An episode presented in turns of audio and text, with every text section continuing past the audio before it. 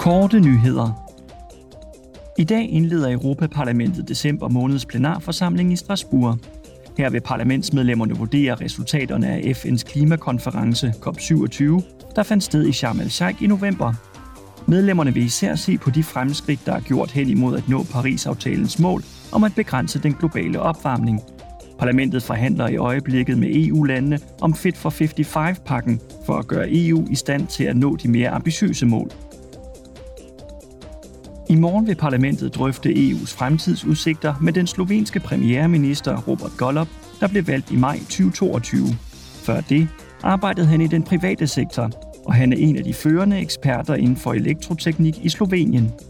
Det vil være årets syvende debat i debatrækken Dette er Europa, som finder sted i Europaparlamentet. Målet med debatrækken er at mødes med EU's ledere og drøfte deres visioner for fremtidens Europa.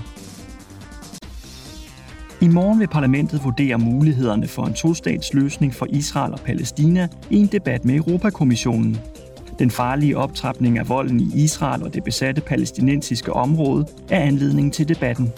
EU opfordrer Israel til at stanse alle nedrivninger og husudsættelser, i det de øger den palæstinensiske befolkningslidelser.